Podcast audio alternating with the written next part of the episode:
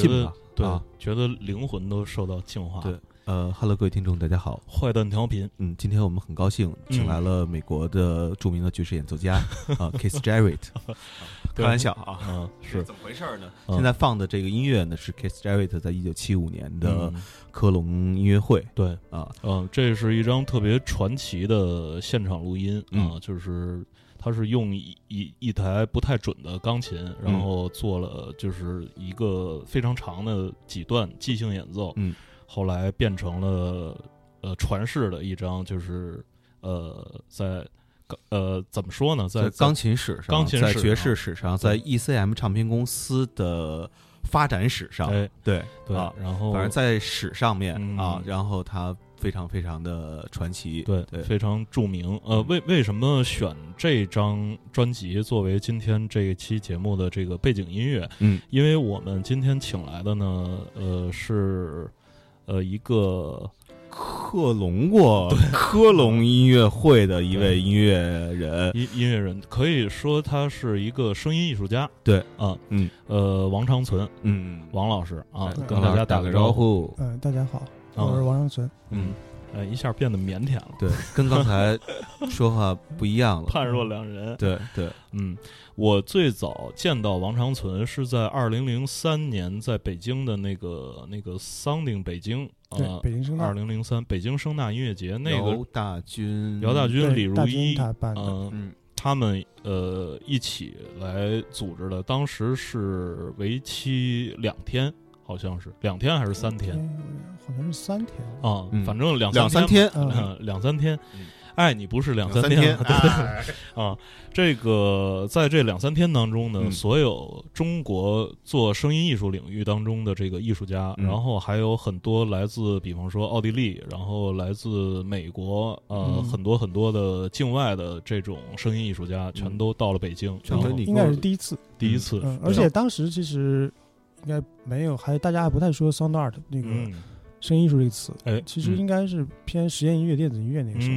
因为那时候电子音乐应该也是北京声大算比较早的第一次这样的大规模的那个音乐节。对对对，嗯。因为在那次音乐节上也有呃 FM 三啊，像 B 六。呃 B B6 B 六当时和 CY 对，嗯。当当时他们那个组合叫那个 Dust Box 对对嗯对，啊，是做偏氛围的嗯，那种，还有很多做，比方说做那种 breakcore 的，然后嗯孙大威，对孙大威，然后还有做那个那种纯的那个那种噪音，呃，后来非常可惜，他就是自杀了，一个、呃奥地利来的一个叫 Hammer Schafer。Hammer Schafer，Hammer Schafer，嗯，呃，严俊、就很可惜，王其实凡，对。啊，对，有王凡，对嗯。那个时候，然后卡卡夫斯基现在也不在了嘛，啊，所以说那个零三年声大的很多人已经不在了，现在。是是是，然后前前几天我们节目里边刚提过的这个雅尔，呃呃，在这个那次他也在，同时期，同时期好像他那时候也在北京，对对对，嗯嗯，过来这个观摩指导莅临了一下，对对对啊。啊，然后跟那个认出他的那个中国青年们亲亲切交谈。嗯。啊，我是在那次音乐节上第一次见到王长存，然后看了王长存的演出，嗯，当时你玩的是那种拼贴，对，具象有点像具象音乐的拼贴，嗯就是那种各种现实生活中的声音，然后把它那个重新按照那个具象音乐的各种手法，然后重新嗯组、组织起来。哎，嗯嗯对，但是我们今天请到王长存呢，其实他也不是专程那个来到北京，然后来参加《坏蛋调频》的录制啊，对对他是在我们录制节目第二天的上午，他要参加谷歌的一个活动。嗯，呃，这个活动是一个什么样的活动？可以跟大家介绍一下。呃，这个是谷谷呃谷歌今年一个叫谷歌峰会，嗯，它主要的那个题目呢，那个那个那个内容方向主要是想推谷歌的它这个人工智能的技术。嗯。主要是一个偏呃这样的一个这样方向的一个、哦一个活动，然后那个他们是找我通过大幅唱片找到我嗯。那个、呃帮他们这个人工智能的这个主题，然后嗯。来做、做一段比较短的一个音乐，嗯，就是做一个开场的表演，对，做一个开场，表演，哦一个声音，其实是一个 audiovisual 的一个表演，嗯有有音乐有画面的这样的东西，啊，啊那就是说音乐画面其实都是都是你你对，做的都都是我自己做的。啊，嗯那是通过什么样的方式做的？因为因为刚才在开始录之前，我们大概交流过一下，就是那个长存是用呃谷歌的一个 AI 的一个一个工具，对，一个 AI 辅助作曲的一个工具。嗯，嗯然后是就是那那工具大概是一什么原理？就是他呃，我理解啊，就是那个他应该是，比如说你演奏音符进去，他会给你那个下一个乐句出来，嗯，然后他给他根据他的那个后面他根据什么出来，就是谷歌这方面的人工智能算法，嗯。它主要想体现呃谷歌这个人工智能现在技术的那个状态。嗯然后它这个算法，一方面是它算法，另外一方面它积累了很多别人弹进去的，还有以前曲子那种大数据，哦，嗯它在这个基础上啊回给你一句，嗯。是这样一个这样一个应用。哦，嗯但是就是这个这种应用，那个现在可能就是说，呃，还处于一种可能没没没到特特别待开发的阶段。也也不是，我觉得可能是咱们这边的网络环境的问题啊我我我觉得还有就是啊，它不光是有待开发，它是其实更多是有待应用，嗯，它有待就是给大众应用。有待的任务很重，是。呃，这个因为呃，王长存呢是坏蛋调频，这个我们俩开始做，大概到现在七年了吧，呃，整整七年了。然后来了第一个声音艺术家，嗯。然后也是呃，就是比较少出现在我们节目当中的一个一个门类。啊，对，啊，所以我们就是特别想呃了解很多很多的关于这个声音艺术的东西。嗯。首先那个想呃了解一下王传存的这个听音乐的这个这个经历，因为我们年龄应该是上下差不多，差不多啊、差不多。然后可能就是接触到呃国外这些新的现代音乐的这个嗯经历也都差不多。你嗯最早听的，呃，是不是也是摇滚乐？对啊，那因为最开始你卡口袋，其实这种很前卫的电子音乐是听不到的，嗯也后来会接触到一些，比如说、呃那时候高高三那会儿应该有那个 AFX Twin 这些东西了，啊。嗯卡口袋，然后那个这种 Craftwork 是比较早就能听到了，嗯。然后还有就是之后听到一些像那个 Thorben Crystal 这种。嗯就偏那个工业噪音的，工业噪音。嗯对这种，然后渐渐多起来，然后之后就有，我记得有几年，我上大学那几年，有几年就是忽然出来了很多盗版 CD，嗯。那时候比那个呃，那时候因为买卡口 CD 很多有很多问题嘛，你嗯基本上最后两首歌全听不了了，对对对它也不像出来，对啊，嗯读不出来，它也不像卡口袋，你还可以自己接一下。对，我后来回想，这个卡口袋自己接，这个这个完全是具象音乐手法，对吧？这个你是在做磁带拼贴，只不过人家做的是磁带，你做的是卡带，嗯，对吧？咱们待会儿仔细聊聊磁带拼贴到底怎么拼的这个问题。咱们先把这段聊完啊。啊，嗯然后呢，就是盗版 CD，然后卡口袋、卡口碟，这个之后呢，基本上就是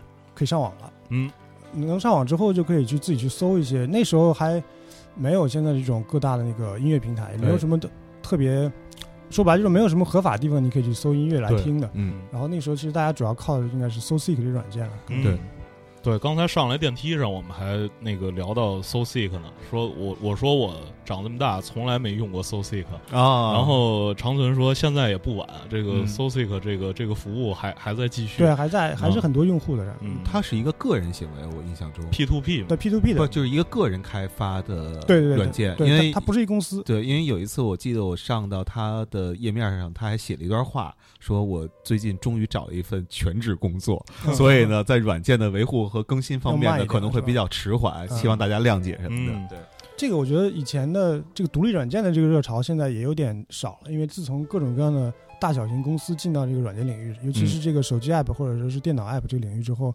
你个人软件其实就有点竞争力比较弱。嗯，但实际上很多早期很好用的一些 Mac 上的软件呢，都是个人开发的，嗯一种小型的一种辅助软件，很多都是个人开发的，嗯。包括呃一些音乐软件也都是个人开发的。嗯，就是现在我们特流行的一个说法叫极客嗯，啊，但是那个时候其实还没有极客这个这个称呼对，好像还没不不太不太听到人这么说那人。主要是黑客，啊，对，呃呃，再再后来呢，就是说你通过 SoSick 打开了这个音乐之门，其实 SoSeek 今天上午还在跟中中山音乐堂去了，嗯。今天上今天上午跟那朋友聊，嗯。这个 SoSeek 不光是能够听到一些不一样音乐，因为嗯。它是你打开是点对点的嘛，嗯。用户对用户的，就是嗯。你可以跟这个交流。有有这个音乐人交流，可以跟他啊。聊，嗯然后通过这个方式，其实认识了不少国内听音乐的朋友。这个其实我觉得，其实这个是最早的一个社交行为，嗯，对最早的一个其实比这个更早更有，你在论坛里面就有，是。嗯但是那个这个方式呢很有意思，你打开这人的收藏，这人分享的东西，你就想你就明白你想不想跟这人聊天。啊，对吧他他的这个，就说白了，就能看到他唱片架上有什么唱有什么唱片，对对，其实就是你看到他唱片架一样。嗯然后当时是周这个，你如果自己什么都不共享的，是没人要跟你聊天的，没人要、嗯也不会分享东西给你。啊。然后当时就是就就是经常会有就是你的，包括其实不光是分享的问题，他看你不顺眼，看你的这个聊着不开心也可以呃，或者就是说看你的收藏，有时候这个不顺眼，他会把你给办掉，就不让你下载我的东西。对是我办了你，对，就是他，而且他就用的就是 B A N 对对那个词，嗯对，把你给办了。嗯呃，哎，那我请教一下王长存老师，刚才提到了一个词啊，叫做啊，咱们先解决一个更大的问题：嗯声音艺术和音乐这个当中，您是怎么去界定的？其实这名词我到现在也搞不很清楚，因为因为我觉得声音艺术这词是，呃，应该是接触这些东西这呃具体内容之后很多年，然后开始这个词好像忽然就是变得非常非常火，嗯无论是在艺术圈还是在音乐圈，就是嗯大家都会谈论这个词。我觉得嗯声音艺术这个词，下午还在跟别的朋友聊，就是说，嗯我觉得是一个 很怎么说呢，是一个比较 tricky 的一个概念，嗯就是你有点说不太清楚。嗯当然是。这是我自己的看法，是我啊自己比较糊涂。我觉得嗯有人是比较清楚的，嗯我我是觉得声音艺术它这个东西，既然叫 sound art，既然叫声音艺术，它其实更多是一个画廊导向的，是一个、哦是一个艺术圈导向的东西。嗯嗯，它不是它跟音乐是完全两码事儿。是呃但是有一点需要注意，就是说是，嗯，它虽然说是不是音乐，嗯但是你需要对音乐有很多了解。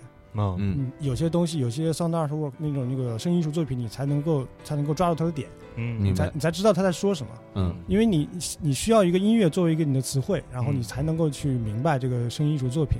嗯因为那个为什么这么说呢？因为你通过听音乐可以扩展很多你就是聆听的一个经验。嗯你有这些经验之后，因为我就说，你听音乐其实整个音乐的听音乐行为会改变你的世界观的。嗯你有了这个世界观建立之后，你再去接触这些声音艺术的作品，你可能才会明白它是它它的这个概念到底是怎么回事。嗯我懂，对，嗯。就是今天呃，咱们就说一个比较红的一个网红，哎。呃呃，写绘画的嗯叫小顾嗯啊。小顾那时候就说说这当代艺术都是都是屎嗯。啊，对。实际上我觉得可能也是呃这么一个原理，就是说你要想明白当代艺术，你必须要明白艺术史上的一些艺术嗯。啊是怎么回事儿，你才能按照这个脉络读懂你当进入那个代艺术。进入它那个语境上下文才行。对对体系，然后呃，声音艺术也也是一样的，必须要了解过去的，呃，基本上整个的音乐史的脉络是怎么成长起来的，嗯。才能进入这叫叫当代的音乐或者叫未来的音乐这这个语境。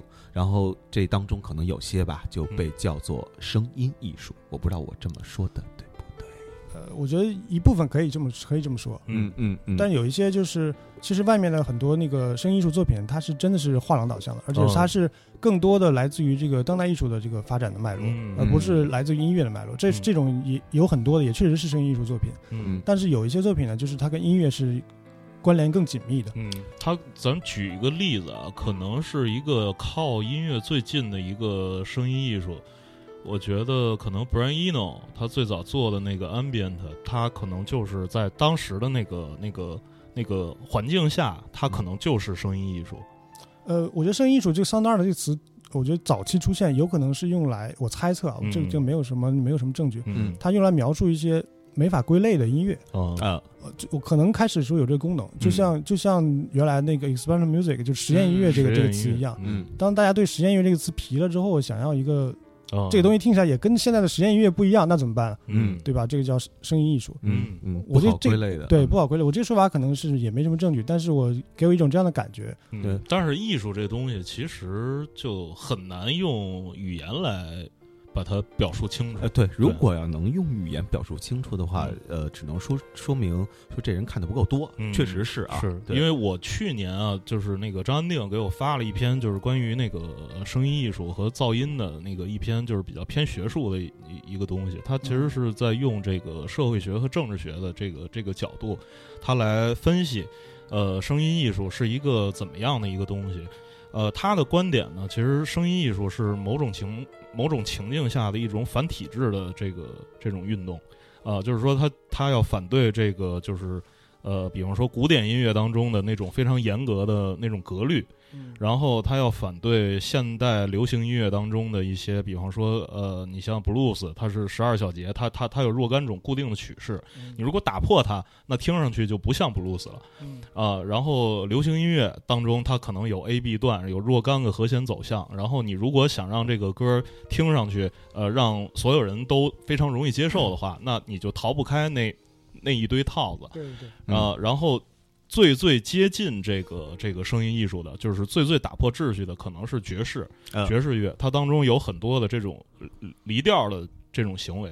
嗯然后，但是呢，在爵士乐当中，这几大件儿就是可能有有管儿、有号，然后有鼓、有贝斯，然后可能也有吉他。嗯呃，但是他们其实又形成了一个那种特别严密的一个我对爵爵士乐的套路，我觉得是非常非常严格的，它不比嗯古典音乐的松，是，嗯它是很很紧的一个东西。嗯对对对，嗯包括那个自由即兴的爵士也是这样的。嗯嗯对嗯之前我还跟一个呃奥地利的一个爵士乐手聊过，嗯。他说他他在那个传统爵士乐和这个呃自由即兴爵士乐团里面都都演奏做过啊演奏过，嗯然后他就讲他在这个传统乐团里面演奏的，他说比如说这个段落不该你演奏的时候，嗯，你如果进来了，这个是绝对是不行的，是是啊，对吧？你这段这段 人一定要找准自己的位置。对，你得知道什么时候你能什么都不是。然后这个是绝对不行的。然后那个你当然演奏走调这种东西更更是不行了。嗯嗯然后那个其实你觉得有时候走调，因为爵士乐的和声比较复杂，其实不是不是走调，对吧？嗯然后在自由爵爵士的这个乐团里面演奏，他的印象是你如果一下演奏出来超过三个音符，那嗯你就基本就 out 了。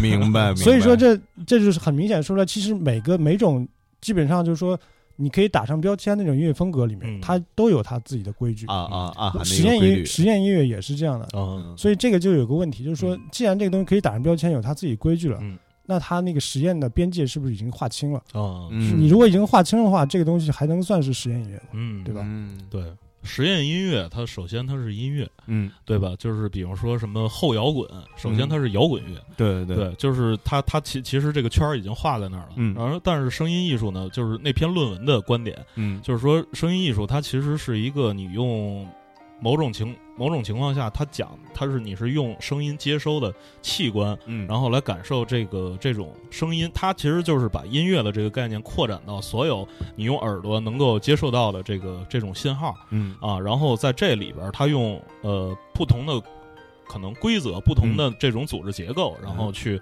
呈现一幅。呃，图画也好，还是嗯。就是呈现一件作品也好、啊嗯，就是他是这么描述这个声音艺术的。嗯对，呃，我这时候我有一个疑问啊，我想请教王长存老师一些别别不要老请教。啊，呃，我想请嗯。啊 王长存老师，咱们聊聊科隆音乐会和克隆音乐会，哎。咱们就就着现在这个背景音乐，嗯，咱们聊聊您自己的声音艺术。呃，这个克克隆音乐会呢，是应该是我零八零九年做的一个作品，哦它是一张钢琴独奏的一个一个呃一张专辑。嗯然后，但是呢，当然这名字很明显就是在那个只涉这个 Keith Jarrett 这张那个爵爵爵士乐的经典对的克隆克隆音乐会，嗯因为那个我这个里面呃所有的音符，它都是怎么说？都不是我亲人演奏的，而是嗯都是电脑触发的，写的程序里那个跑出来的。嗯然后他为什么会起这个克隆音乐会呃克隆音乐会这名字呢？因为嗯他当时我听到这个结果，我不是说先有了这个想法，然后才嗯去做了这样的东西。嗯我我我觉得这个是我比较我最喜欢的工作状态。嗯我先做出来东西之后，听到这之后，我才有想法。嗯，我觉得这个也是那个呃大军这样体验，就是一个行动呃叫什么行动先于行动之后的呃观念。啊大概是这么、啊这么一个想法，啊就是反而是这种这种形式出来的东西呢，你会觉得非常自然。嗯，嗯。然后我当时就听到这个音乐，跟大军商量一下，我觉得这个东西就就是非常，当时听是觉得很搞笑，嗯，因为你会感觉好像这个一个很很有很有激情的一个一个人在演奏这些钢琴，嗯。然后听起来有的时候又有一些有一些段落挺浪漫、挺唯美的，嗯，然后嗯。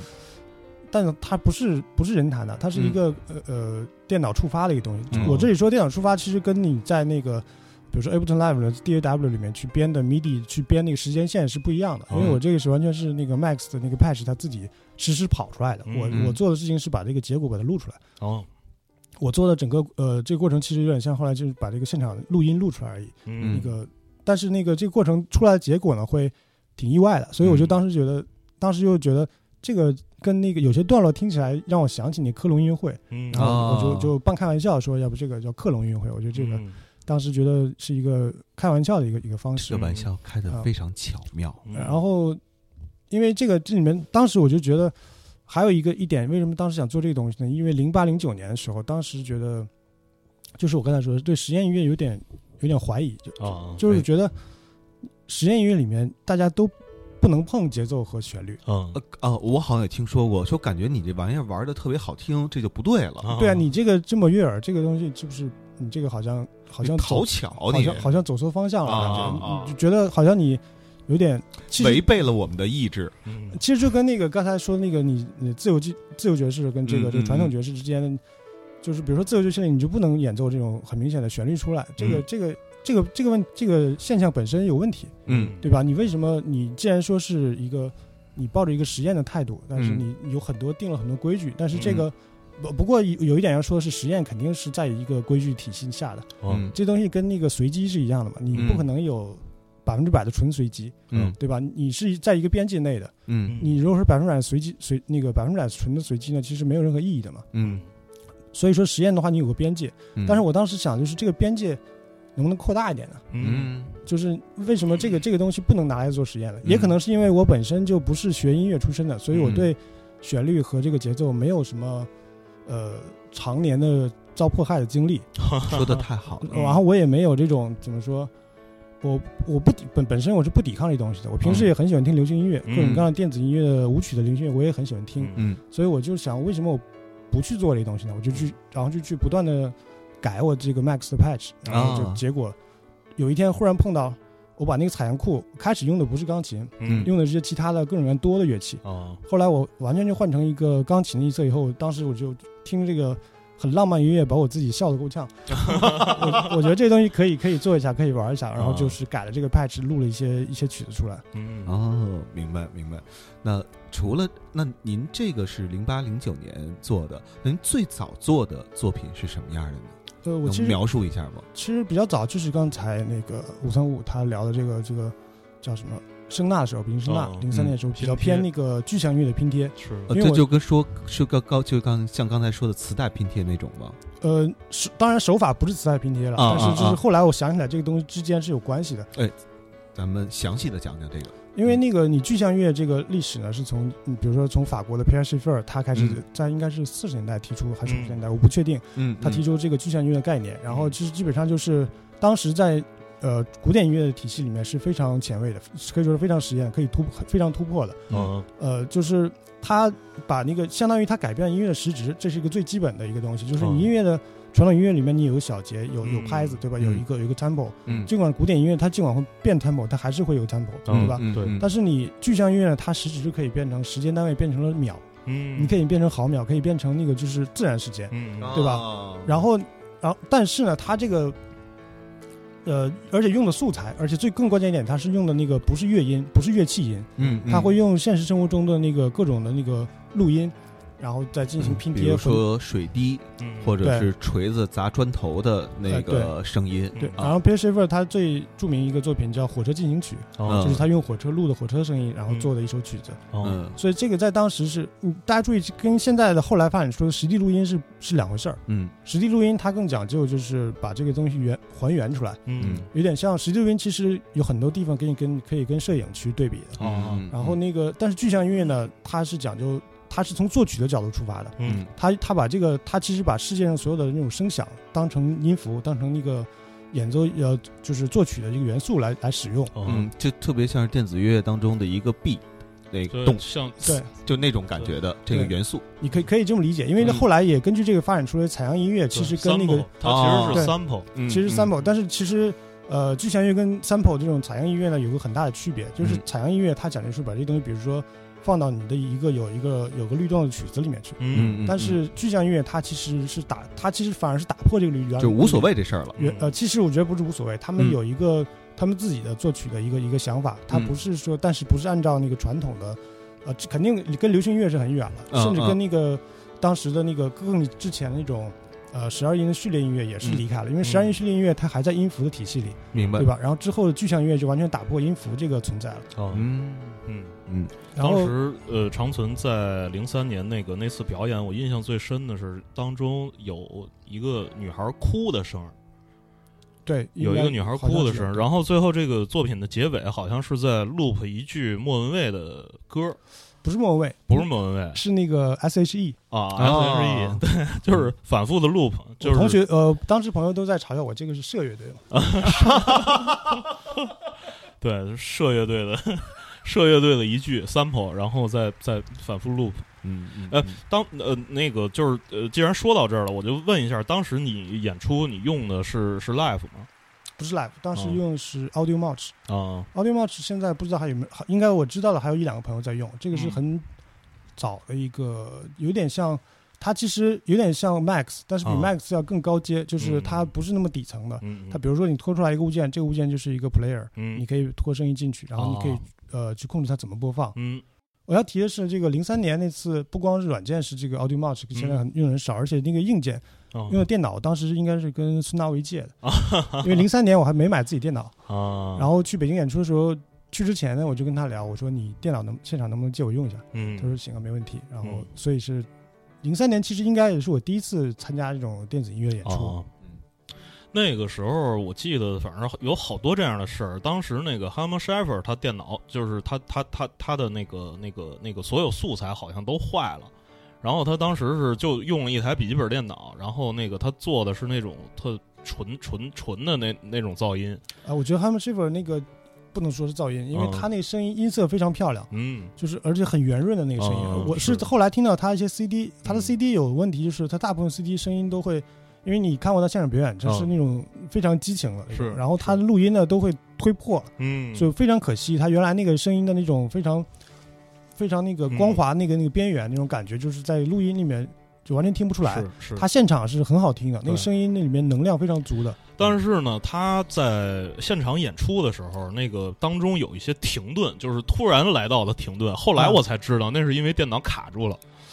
对他，我 我记得没有，我记得那个现场应该很经典的一个、嗯一个故事，应该是他现场，呃，哦，对他后来是跟那个卡夫斯基他有个合作，对吧？啊那个合作的时候就是那个演奏的比较比较激动，后来他嗯电脑从应该是从桌子上飞下来的，然后我记得我朋友当时拍张照片，很、嗯就是所有人观众眼睛都瞪大了，看着一个电脑正要飞从桌子上飞下去决定性瞬间，对，然后那个当时卡夫斯基看着这边也惊呆了，是因为那个那一场那个就是音乐节的那个现场，是我他妈见到过的最怪诞的一个，就是这种呃，就是说把它且归到音乐类，就是这种音乐现场。嗯为什么呢？就是所有的人在下边，当时是在那个那个机电院里边那个仓库空间啊，现在那个地方好像都已经改成别的了。嗯呃，很多人就是买票，然后或者说那个蹭票进去，然后在那儿看台上就是演这些东西，嗯。然后对，当时应该是比较早，就是用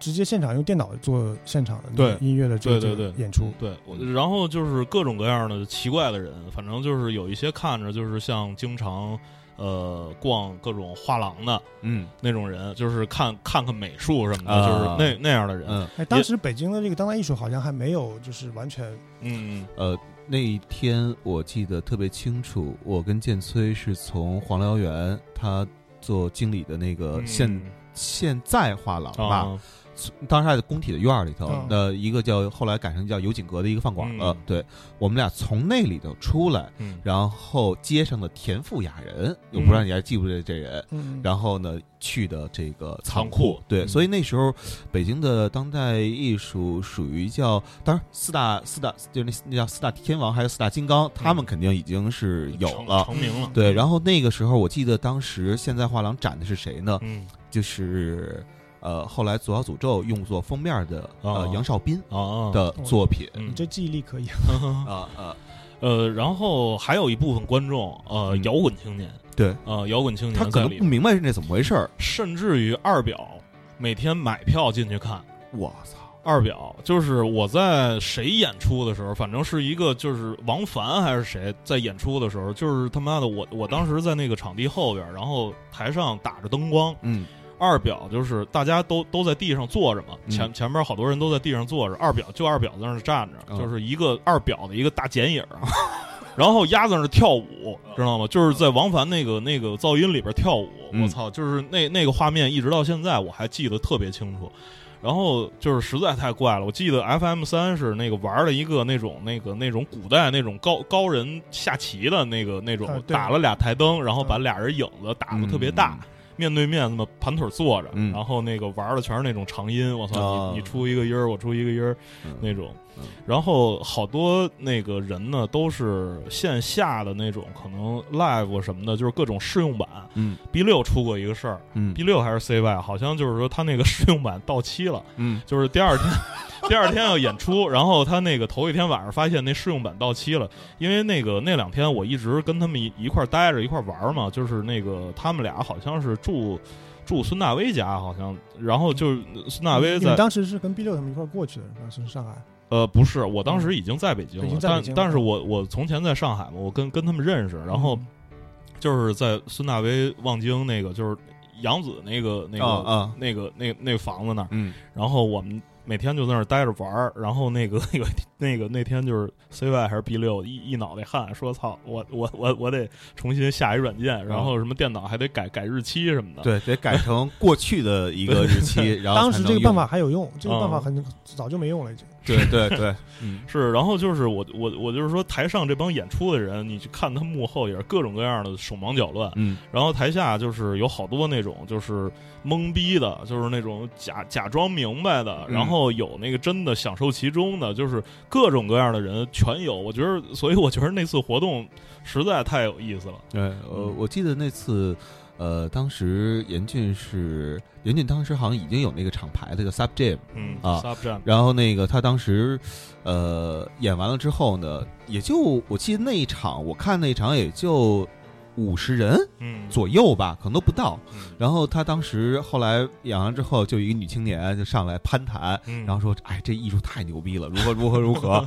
哎，你们这些东西有没有什么档案可以留存啊？哦真的用了‘档案’这个词嗯啊。然后严俊掏啪掏出一口袋来，这是我们那出过的那个 C C C D。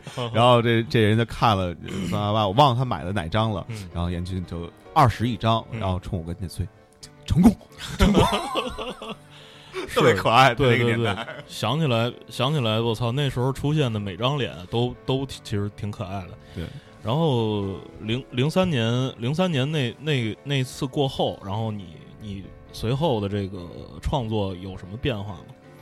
呃，我觉得变化挺多的吧，嗯因为我零三年我零零三年那时候还在老家工作，哦然后零五年搬到上海，然后到上海之后呢，就跟那个呃闹上海的几个朋友就玩的嗯特别多，然后哦基本上闹上海从第一回开始我就参加，是那个什么曹嗯曹俊军他们，曹俊军的，就是那个虐户他们哦搞的这个这个嗯系列的演出嘛，嗯现在还在。嗯我来前两个礼拜刚在上海又参加一次，叫闹上海对，它是英文是 Noise 上海，嗯啊然后他那个中文就是闹上海，嗯啊，然后就是就是就是闹起来啊，对对对热闹的闹。对对 OK，那时候你是怎么怎么个变化呢？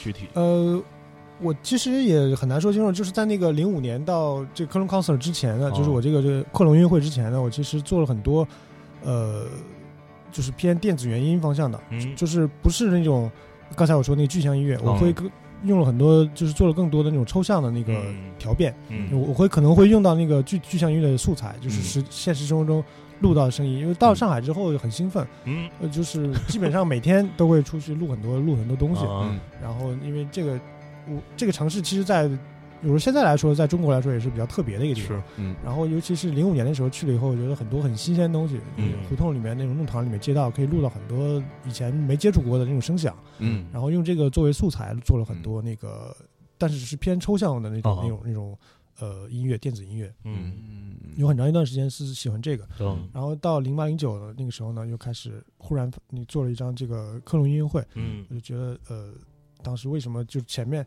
为什么一直在呃，就是说不能去改一下自己的想法，嗯对吧？就想去那个拓展一下自己能够用来实验的这个这个这个边界。嗯。嗯嗯，哎，呃，说到这儿啊，就是那个年代嗯。我们所知道的这个实验音乐啊，嗯。主要是通过哪儿知道的呃，好像据说停刊的一个叫《通俗歌曲》的杂志，嗯。当年上面有很多专栏，其中有一是从广州那边来的，叫嗯。杂音。嗯，我不知道你有没有印象，那个年代杂音我知道 i g 啊啊，嗯这现在还存在吗？这个杂音应该很久没听到消息了。很久没哦，因为我我最早杂音那时候应该是我上大学的时候。听到的跟实验音乐有关的所有信息，都是通过他们呃写的文章我获知的。然后在那个年代呢，也获知了一个厂牌嗯叫 Sub Rosa。Sub Rosa 对嗯然后我刚才发现，在零六年的时候，嗯那个王老师也在 Sabrosa 这个出版过专辑，跟 Sabrosa 合作过那应。该是第一张专辑啊就是，能聊聊就是当时怎么那个那个情境吗？比如说如何跟这个厂牌接触到了？因为在我们这些小朋友看来，我那个你好像比我大了。哦不不不不，在我只是白头发多一点点啊。然后呃，我觉得哦我操，就是能跟一个海外就比利时的厂牌，我记得是、嗯能跟一个比利时的厂牌接触到，那是一件非常非常甜蜜的事儿。哎嗯 嗯呃，我应该是零四年那时候，嗯你跟大军一起在那个欧洲的一个有个巡演，嗯从呃法国，然后到比利时到荷兰三个地方，然后在比利时应该是在布鲁塞尔演出的时候，那天晚上演出完之后，然后一个人就过来找我说，就是那个你刚才演出内容很感兴趣，嗯。有没有兴趣合作？我当时也不认识，他说我这边那个是那个 Sabrosa，嗯。我当时惊了，嗯。我当时也听过很多，也、啊。其实也搜 seek 很多 Sabrosa 的那个唱片来听，嗯。对然后 然后想嗯。我说当然愿意啊这个，然后就是互相留联联系方式，嗯。然后之后从零四年开始一直在慢慢的推进这个项目，到嗯。零六年的时候差不多正式出版这张第一张唱片，嗯。嗯。然后之后也参加了两三次他们那个 Sabrosa，他会定期的出一些电子音乐合集，啊。他有一个系列叫应该是电子音乐回顾史吧，嗯呃那个合集里面也找我参加了。叫二十世纪电子音乐历史回顾。嗯。对，我记得我那首曲子好像就在 Eric M 的边上，嗯。就是刚刚过世的这个 The Fall 的主唱。哦。哦，哦，这是让让我们想起了我们昨天刚那个路过的一个一个那个就是乐队，然后他们那个前身叫那个 Joyside 嗯啊，然后就说这 Joyside 这名字怎么来的？讲 你讲你讲对，就是说。就是特特别简单，就是说那个那个主唱他想让他们的唱片将来他们的唱片摆在 Joy Division 的旁边儿啊，所以所以所以叫 Joyside。我觉得这特别牛逼的一个对对对对，特励志啊！然后后来我就看到，嗯，您和美国的这个厂牌叫 Post 对 Concrete 后具象啊，啊啊，然后再有过合作。那他们这个是怎么接触的呢？这个是很长期的合作了，因为 Post Concrete 的那个这个主脑这就是姚大军老师，嗯哦？所以这样就是很多年的一起合作，包括这张那克隆音乐会也是跟那个大军一起制作出来的。哦嗯，对，我大概有了想法，有这曲子，然后跟大军商量，后期制作都是他来完成的。嗯哦，说到这个，我想起了一个特别特别怀念的事儿。嗯，对，呃，因为原来也有人问过我啊，啊说换调频啊这个东西，你们这个东西受谁影响啊啊？是呃，就当时我一直没法说的一个原因，是因为我觉得我跟他说了，他也听不明白我受谁影响。嗯姚大军在那个年代，他有一个自己的电台，对，然后放一些特别奇怪的音乐，嗯什么苗族音乐呀，什么什么什么什么的。那个他当时做了好几百期吧，也100多期一百多期，嗯对。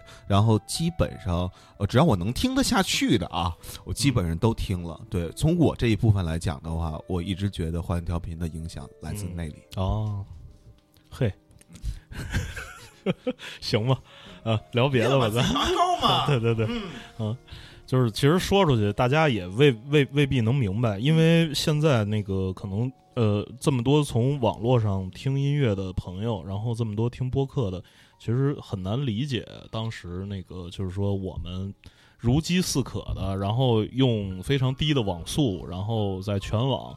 呃，P P to P 也好，还是各种其他的那种买什么那种 M P 三刻录盘也好，对，M P 三刻录盘也流行过一段时间。对对对，然后、就是、当时还没淘宝，就是直接打款。是，嗯，对，然后还有他们当时还有那个买音乐，直接就是从什么香港什么那些地方直接买买硬盘的，嗯哦，那啊这个是比较比较高端的，是直接我操一块硬盘寄过来，里边那个装满了各种各样的 MP 三，对我爸最后一次打我，啊就是因为在 So Sick 上下歌，啊，网费那月超了。一千二，好像是。我操，你是按流量算那时候是。吧那？时候是呃幺二八 K 吧，我印象中好像是。五十六。五十六呃五十六 K 五十六 K 对，嗯。说错了，五十六 K 的那个年代的还是。嗯，哦，这是这是我我觉得那个时候是大家有很有一些线索，通过嗯。杂志啊，通过一些人的呃，像大军的这广播的电这种这种介绍的音乐，有些嗯。线索，想去嗯。听这样的音乐，想去嗯。找这样音乐，但是途径非常少。嗯嗯。但现在呢，是这些音乐几乎都可以在网上比较，如果你付一个月租，你就可以，嗯。比如说 Spotify、Apple Music，就是你嗯。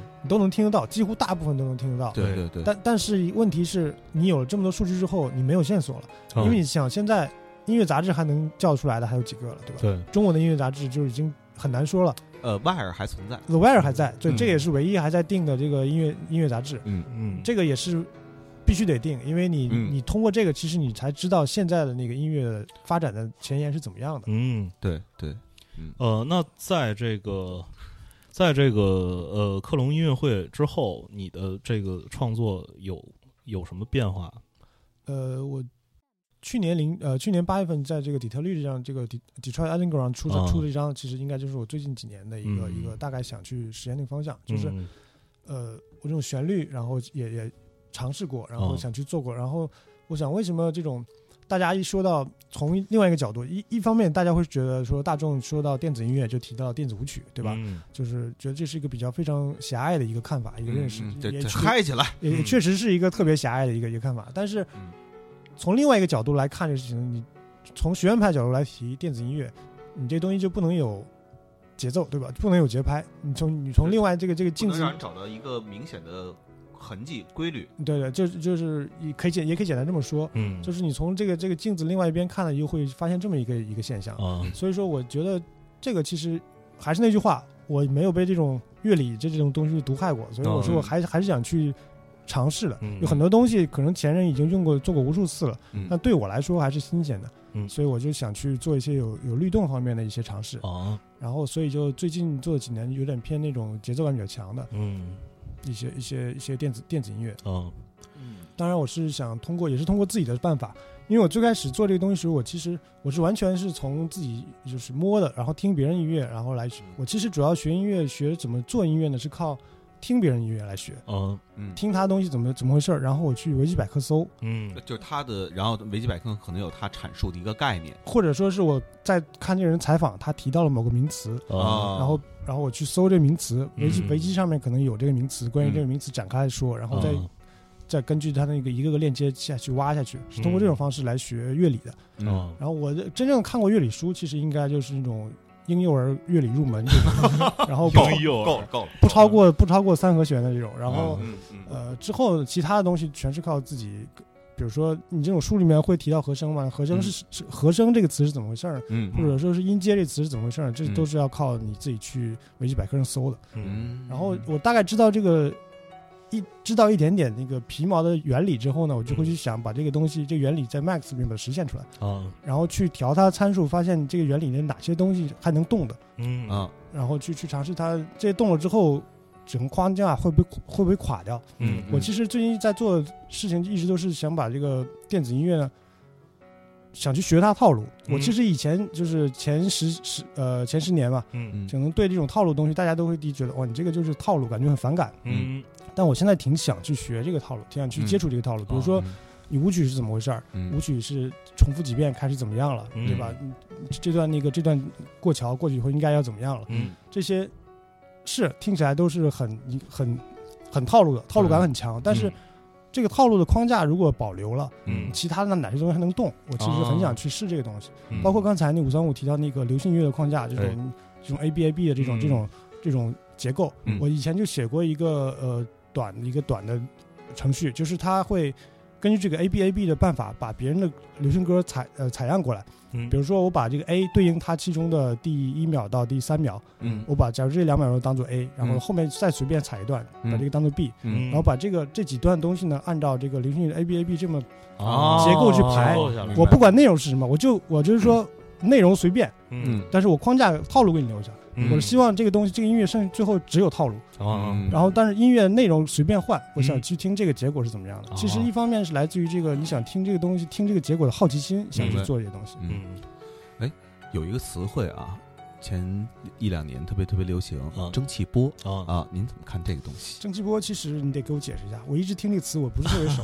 对，因为我其实也是一个非常非常抽象的概念。嗯。我所听到的蒸汽波，首先歌名儿我们是读不出来的，嗯。基本全都是用一些字符，甚至是符号。emoji 而且这种东西当中还有去表格，就是每个字符那个之间还有空格。对，就包括比如说，呃，就是比如说英文字母，嗯，它会用全角嗯，去表示，而嗯不会用半角去表示。这有点像那个 emoji 里面那种那啊个字符，对吧？对对对对然后它的音乐你能明显听出来日本动漫的配乐的痕迹，是也不知道这这这这是他们自己做的，还直接采过来的，嗯对，都不太清楚。对对，蒸汽波艺术。嗯呃，最早是蒸汽波艺术，然后呃，就是在这里边是有蒸汽波音乐。大部分的蒸汽波音乐其实它的采样都是来自就是呃一些 smooth jazz，或者说七十年代的一些 funk 嗯当中的某些节奏段，然后他把它采下来之后，他用那个软件把它降速哦，啊，然后降了速之后呢，就是可能还会有一些那个 low-fi 的一些处理，嗯，处理完了之后，就是听上去感觉就是整个的那个律动还在，但是非常缓慢，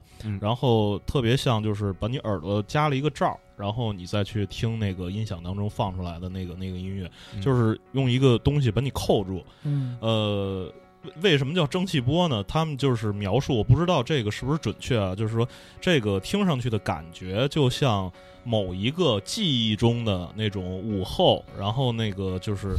因为你记忆中的画面，通常它它是加了的加了滤镜的嗯那种，可能它会偏色，可能偏黄，或者说整个的那个东西的边缘没有这么锐利嗯啊、它它是一个非常模糊的，就是大概是一个那那样的感觉，就像蒙了一层蒸汽一样。有点梦幻。对对对，包括您 MTK 这个专辑的封面的这一部分，就是这一部分啊，啊，就是蒸汽波他们在做封面的时候经常用到的一种感觉。对，呃，这个其实我觉得换一个词，可能是现在就是比较 glitch 这个这哎个啊视觉上和那个听觉上的有很多，呃，包括 Detroit Underground 它里面出版了很多唱片，也有这个在那个音乐方向的那个 glitch 有很多。嗯嗯，这个这个唱片封面呢，它也是那个 Detroit Underground 这个老板他约了一个俄罗斯的专门做这个 glitch art 的一个、哦。一个女艺术家，她来设计的。嗯所以说，她有很多都是把那个现实中的照片把它那个 glitch 化。啊，哦，对，就是好多蒸汽波的封面，其实它就是一个，比方说一个大卫的石膏像，就是嗯那个、那个头，他最开始给我的几版的封面里面有一个就是大卫的，一个历史化的大卫。哦对就是来对，就是蒸汽波艺术当中，这大卫是一个重要的 icon。我觉得有可能嗯蒸汽波这个呃这个女艺术家应该很年轻，所以她嗯我不知道她是不是在蒸汽波这个这个这个这个范畴里嗯，但是她肯定是做 glitch art 是没错。是，嗯所以说 glitch 这个东西肯定是跟蒸汽波有一个很直接的关系呃，弄不好可能是 glitch，因为这个翻译起来确实是，就这个词如果翻译成中文的话，嗯不是特别好的格里奇，格里奇，对格里对奇听起来好像 他是古典画家，对对对，特别列宾，对对对对，因为我后来看齐里科的这个嗯作品嗯。的画作，然后觉得跟蒸汽波那个什么有一点点像，嗯。所以我在怀疑啊，我在怀疑是不是蒸汽波是他们后来在翻译这个 glitch 的时候的一种译法，或者说演变衍生出来的一种译法蒸。汽波是有那个 vapor wave 这个这这个词儿的，对，有原来英文那个词。嗯。呃，然后就是通常那个饱和度都调的特别高嗯啊，然后就是可能在空中悬着一个歪着的一个大卫的头像，然后下边是一些黑白相间的一些地板砖对啊，然后天上可能飞着一些可能不知道是什么的东西，然后那块儿对啊，你们刚才在说的这个视觉上的这些规律啊，其实就是它的套路。嗯你这放在音乐里面是一回事儿，你知道有这些特征之后，你把这些嗯特征，呃，抓住了以后，其实你再换内容，其实就是我想去做的，在音乐上有些有时候想去尝试一些东西。哦嗯嗯嗯，就比如说，就比如说你把这大卫换成别的东西，嗯你你把这种那个饱和度嗯。保留，但是内容换成别的东西，嗯。对吧？把大卫换成大卫，然后天上飘着几个双节棍儿，对啊，然后下边有一个腿在那儿劈叉。对，啊，然后那边有一个量身高的尺，嗯。啊，嗯，没关系，这个这梗 不明白没关系，但是有人一定能明白。对对对，呃呃，其实这期节目时间也差不多了，其实跟长存聊的还就是挺滔滔不绝的啊，觉觉得，嗯。然后呃，最后我想问问王长存，因为你这么多年以来你在那个做创作，你用的一个特别重要的工具嗯是电脑，对。啊，你是怎么看用电脑来做这种声音作品呃，这种方式？这话题其实要说就就长了，因为因为因为电脑这个东西，其实有很多人，比如说前些年，就嗯。很多年前大家都在说电脑音乐这个现场，嗯就是没什么东西好看的，哦。就一个人坐在一个电脑后面，你也不知道他干嘛的，是。这人上网的还是聊天，你都不知道。B B 六有一次跟我说，我我说我问他，我说那个什么，你觉得最好的演出的现场演出的软件是什么？B 六说就是 Windows Media Player，就是说你把那个拖进去，然后一摁 Play，就我觉得这这个也是对，所以就是很多人在，呃，你如果完全不了解这个状状状态的情况下，你去看一个电脑音乐现场，你会觉得这人一帮人围着一个人在听他放音乐，这是什么意思？这这到底是现场的那个所谓的现场到底在哪儿呢？对吧？嗯但实际上，那个电脑音乐的后面，除了能够现场播放这个音乐，能够改弹音量之外，其实嗯有，比如说各种各样不同的软件，嗯还有包括 Max，你可以设计自己的界面，它有嗯可以控制参数很多。嗯。当然，那个 DJ 这方面大家很熟，就是 EQ 肯定这些都知道的、嗯 d j 所有 DJ 台上都会去改的。嗯，但是除了这音量和 EQ 之外，还有很多哦。可以你在 Max 里面甚至可以设计这个东西设计的很呃很怎么 high level，很、嗯。很那个高嗯高阶的一个嗯。控制。比如说你想控制这段声音的密度，嗯这这段声音的速度就不用提了，tempo 改变 tempo 是很很也是很常见的一个办法。嗯你改变声音的密度，嗯改变声音的质感。嗯电子音乐里面很重要的就是改变音色的变化。哦音色的整个一个变化的这个过程，其实是一个呃，其实都是处理时间的一个办法。嗯你在音符用音符去处理时间，用你和声的变化去处理时间，跟你用音色去处理时间，其实是可以用来平行去考思考一个东西。哦所以在电子音乐现场里面，应该是真正的我说的是真正电子音乐的现场，而不是说呃现场的 remix，不是这样的，哦。而是说它会有很多这方面的一些那个他自己自己开发的一些一些嗯。一些一些一些功能。嗯然后，但是呢，我又我这人特别喜欢就是照镜子看，然后再对，翻过来再翻过来调过去的，再再翻过来，来再看看。比如说，呃，大家觉得这个上网可能会觉得你在后面上网，嗯。那我我我一二年就做了用聊那个。QQ 了，对啊，一二年就用浏览器就用接一些那个 JavaScript 的那个脚本，然嗯后做了每个网页呢，它本身是一个自己我自己设计的合成器，嗯它可以发出来那种那个合成器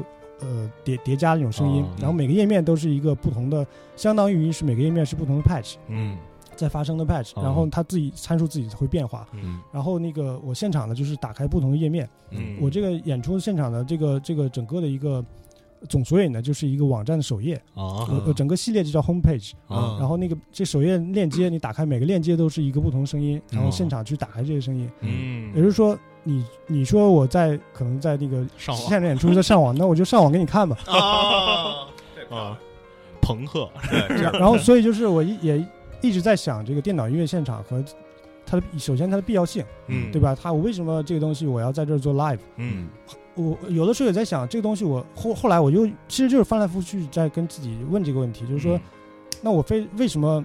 那对别人来说，他感觉现场感受不到这东西。我不知道你是开浏览器在上网是什么，反正我听到一个声音，嗯那我去就 media player 放也行啊。嗯然后就是说这里面，你觉得这里面很复杂，就很有一段时间就大家对那个电脑音乐其实是个迷思嘛，嗯，大家都觉得很神秘，嗯。你这人肯定不是在播放，肯定嗯干一些我不知道的一些什么勾当在后面，对吧？然后就就很多人想绕到后面，绕到你后面想看你电脑屏幕，啊。就很多人想看你电脑屏幕。然后我应该是零五年在上海的时候一场演出，就是用 Max 做了一个非常复杂的一个界面，啊。嗯上面差不多有二三十个推子在自己跑，啊然后那个各种灯在闪，啊啊然后那个后面隐藏的是一个播放器在放，啊所以就是你看这个界面是非常复杂的，然后就是有很多参数都在变化。我知道但动动画片儿，对，但这个参数呢，其实跟你听到音乐没关系。嗯。啊，它就完全是一个动画，就动态的画面的效果。对，，动态画面的效果，但是是放在我屏幕上，我没有投出来，跟哦现在的哦哦 audio visual 不一样。要投出来就好玩了这事儿，我觉得。投出来就变成那个呃 audio visual 了嘛，对吧？其实对就是一个 audio visual 作品，对吧？对对，然后我操这帮人真没上网哎。但是，但是我这个其实是一个怎么说？你可以把它想成一个设计好的一个骗局。嗯你过来看是你自己去想去看，我又没让你过来看，对吧？你你看看到这个复杂的东西，你觉得这东西很复杂，其实嗯那是你的自己的想法。活逼该，啊所以，所以这个，所以，所以你去怎么去体会？作为观众来说，怎么体会现场？的感觉其实嗯这个人是不是真的 live？我觉得，或者说是不是在真的在播放？嗯我觉得这个其实我现在的看法是，这个是个次要问题。嗯这个音乐的本身其实还是比较应该放在前面的。嗯，啊，你只要在演出现场发生了，嗯甭管他在上网，还是在找歌词，还是在干嘛，对他都是一个 live。对对对，没错，对这个我之前也跟一个一个呃美国作曲家，他有一次来那个杭州巡演，我们一起演出，然后他就跟我聊，就是说他一直想问呃不同的音乐人对这个 live music 有什么看法。嗯我我就跟他说，这个除了 death music 以外都是 live music，啊，除了 death metal 之外全都是 live music。嗯，太太冷了，这个。呃，对，呃，反正这期节目我们以一个特别知乎的问题结尾了，对，就是说，呃，如如何评价那个电脑音乐啊？呃，特别高兴这次能跟长存聊聊这些东西。其实长存聊到呢，呃，当中可能呃非常大的一部分内容，我们从前其实是认识浅薄啊，或者说根本就不知道的。嗯然后其实也是希望，就像刚才王王王硕说的，就是说可能做坏蛋调频，从前我们是受了呃可能前辈的一些启蒙，嗯然后我们呃也非常希望能把这种劲儿。嗯啊，能通过我们的节目传递给大家，嗯能让大家打开眼睛、打开耳朵，去呃认识一下儿可能从前没有接触过的一些领域啊，听一些从前没有听过的声音啊。呃，其实这些呃声音艺术家，他们其实也是也是在呃跟我们一样的，就是这种呃怎么出生，从小怎么听那些流行音乐，因为流行音乐满满大街都是，它其实嗯充斥在我们所生活的这个环境当中。嗯然后它其实我觉得最宝贵的是它能打破呃可能那种单向度的思维，嗯然后能跳出来。就像王长存说的，他就是喜欢就是照镜子，可能从这边看看，然后再看看镜子背面嗯，啊有什么。呃，我希望就是能呃让大家打开，打开，嗯然后能从另外一个角度去看一看。呃，可能从从前你已经非常熟悉的这些事物，对啊，可能会有不同的想法、不同的看法。对啊，啊，这期节目就到这儿啊，谢谢长存啊好，，谢谢啊。嗯。